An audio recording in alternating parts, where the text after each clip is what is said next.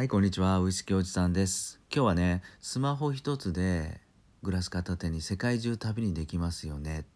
ていう話とですね、えー最近 SNS 疲れをしてきた人とちょっとシェアしたいなと思うことがあるので、それをお伝えしたいなと思います。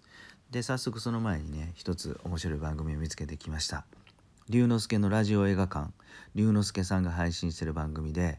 えーラジオ映画館へようこそ。支配人の龍之介です。この番組では映画海外ドラマラジオ時々エンタメについて語っています。っていう番組なんですけどね。この最近最新のね配信が面白かったです、えー映画メメントのレビュー。うん、メメントってご存知の方もいらっしゃると思うんですけど、あのクリストファー・ノーラン監督の映画ですよね。でこれ20年前の映画みたいで僕はまだ見たことなかったんですけどまあクリストファー・ノーランっていうともう僕はバットマンの3部作です。あのジョーカーねジョーカーとか何回見てもあれ面白いなバットマンねの監督でしたと。でこういう話を聞くとですねまた「メメント」っていう映画すぐ見てみたいなと思ったりして身近なところから音声でそういう情報が仕入れれると、うん、すごいこうこの龍之介さんは淡々と説明されて聞きやすかったのでねよかったら、えー遊びに行ってみてください。映画好きにはいや結構面白い番組だと思います。はい。さていや最近ですね、えー SNS を通じて外国人の方の話を聞く機会に恵まれてるんですよね自分は。例えばイギリスや台湾中国いろんな国オーストラリアもそうか、うん、香港もそうですよね。でそのそういう方が日本に移住してきたりまあ現地で直接日系企業に勤めて一生懸命日本語今勉強していますってまあそういうコミュニティですよね。うん、そこにまあ僕は英語も何も喋れないんでちょっと聞きに行くだけなんですけどいやそこでね面白いなと思ったことが一つあります。えっ、とねそのいろんな外国の方がいっぱい SNS を通じて音声で集まっていろんな会話をしてるんですけどやっぱりメインはね日本語を学ぶっていう話をしてるんですがたまにね、まあ、ちょっとブレイクタイムあの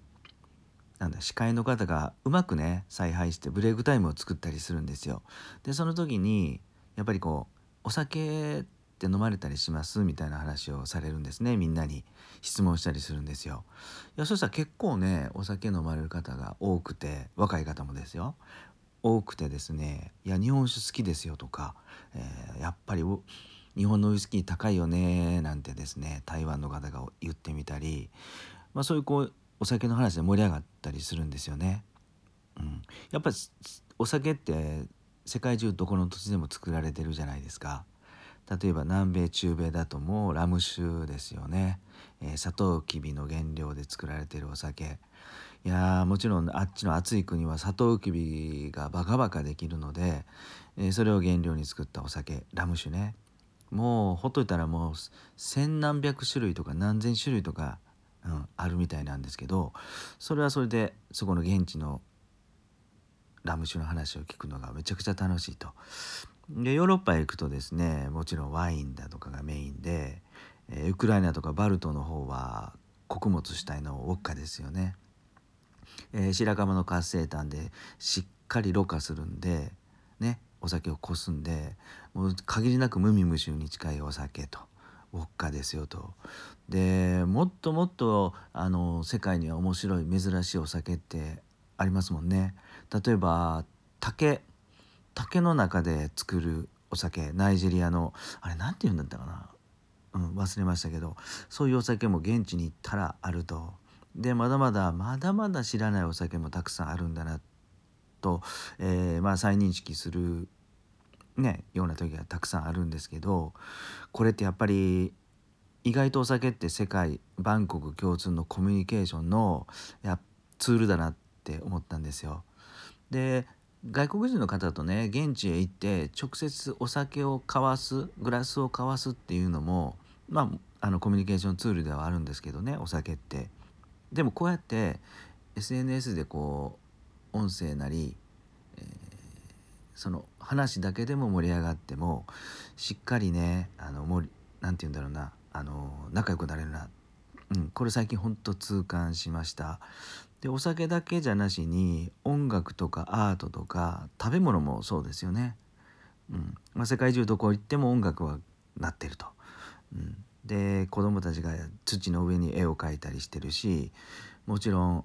朝から晩何か人間は食べないとダメなのでそこでその土地土地の独特のものがあるんでねそれに接するそれそその話をするとやっぱりすごく盛り上がる。なので意外にお酒っていうのは日本の中で盛り上がるだけじゃなしにこうやって SNS でね、え、お酒を配信していくのは僕の中でめちゃくちゃ楽しいしやっぱりグラス片手に世界を旅できるな音声でね、できるなと思いました。YouTube でもそうですもんね、うん、なのでお酒はもうバンコク共通のコミュニケーションツールでしたっていう話でした。さてでもう一つ話シェアしたいんですけど最近あの SNS のメディアがたくさん出てきてメディア疲れしてる方多くないですか？うん。あのあれもこれも本当面白そうなんでいろいろやってみても、まあ、時間がねやっぱり限られてるんで、えー、何何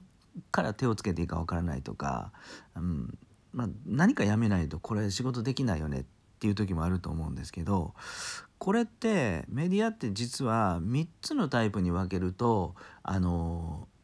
少し整理されていいんじゃないかなと思ったんですよ。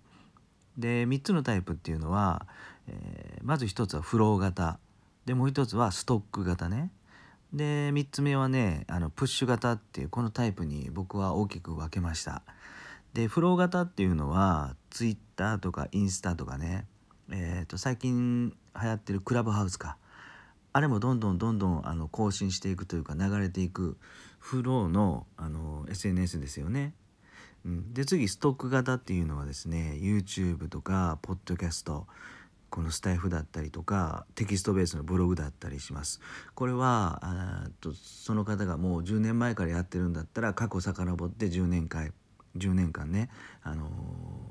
聞きに行ったり見に行ったり、えー、読みに行ったりすることができますよねだからこれはストック型のメディアですよねだと思うんですけど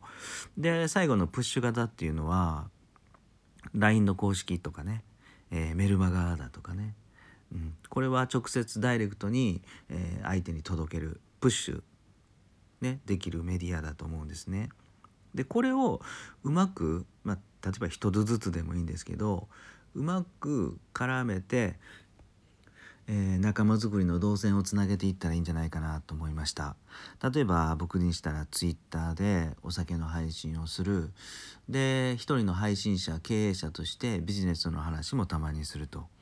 うん、そこで面白いなと思ってくれた方がね YouTube とか Podcast に来てくれて、えー、過去の配信も聞いてくれたりするとそれである程度この人の考えって面白いな、うん、ちょっとこの人と話してみたいなって思ってくれたらうん、もうなだいぶ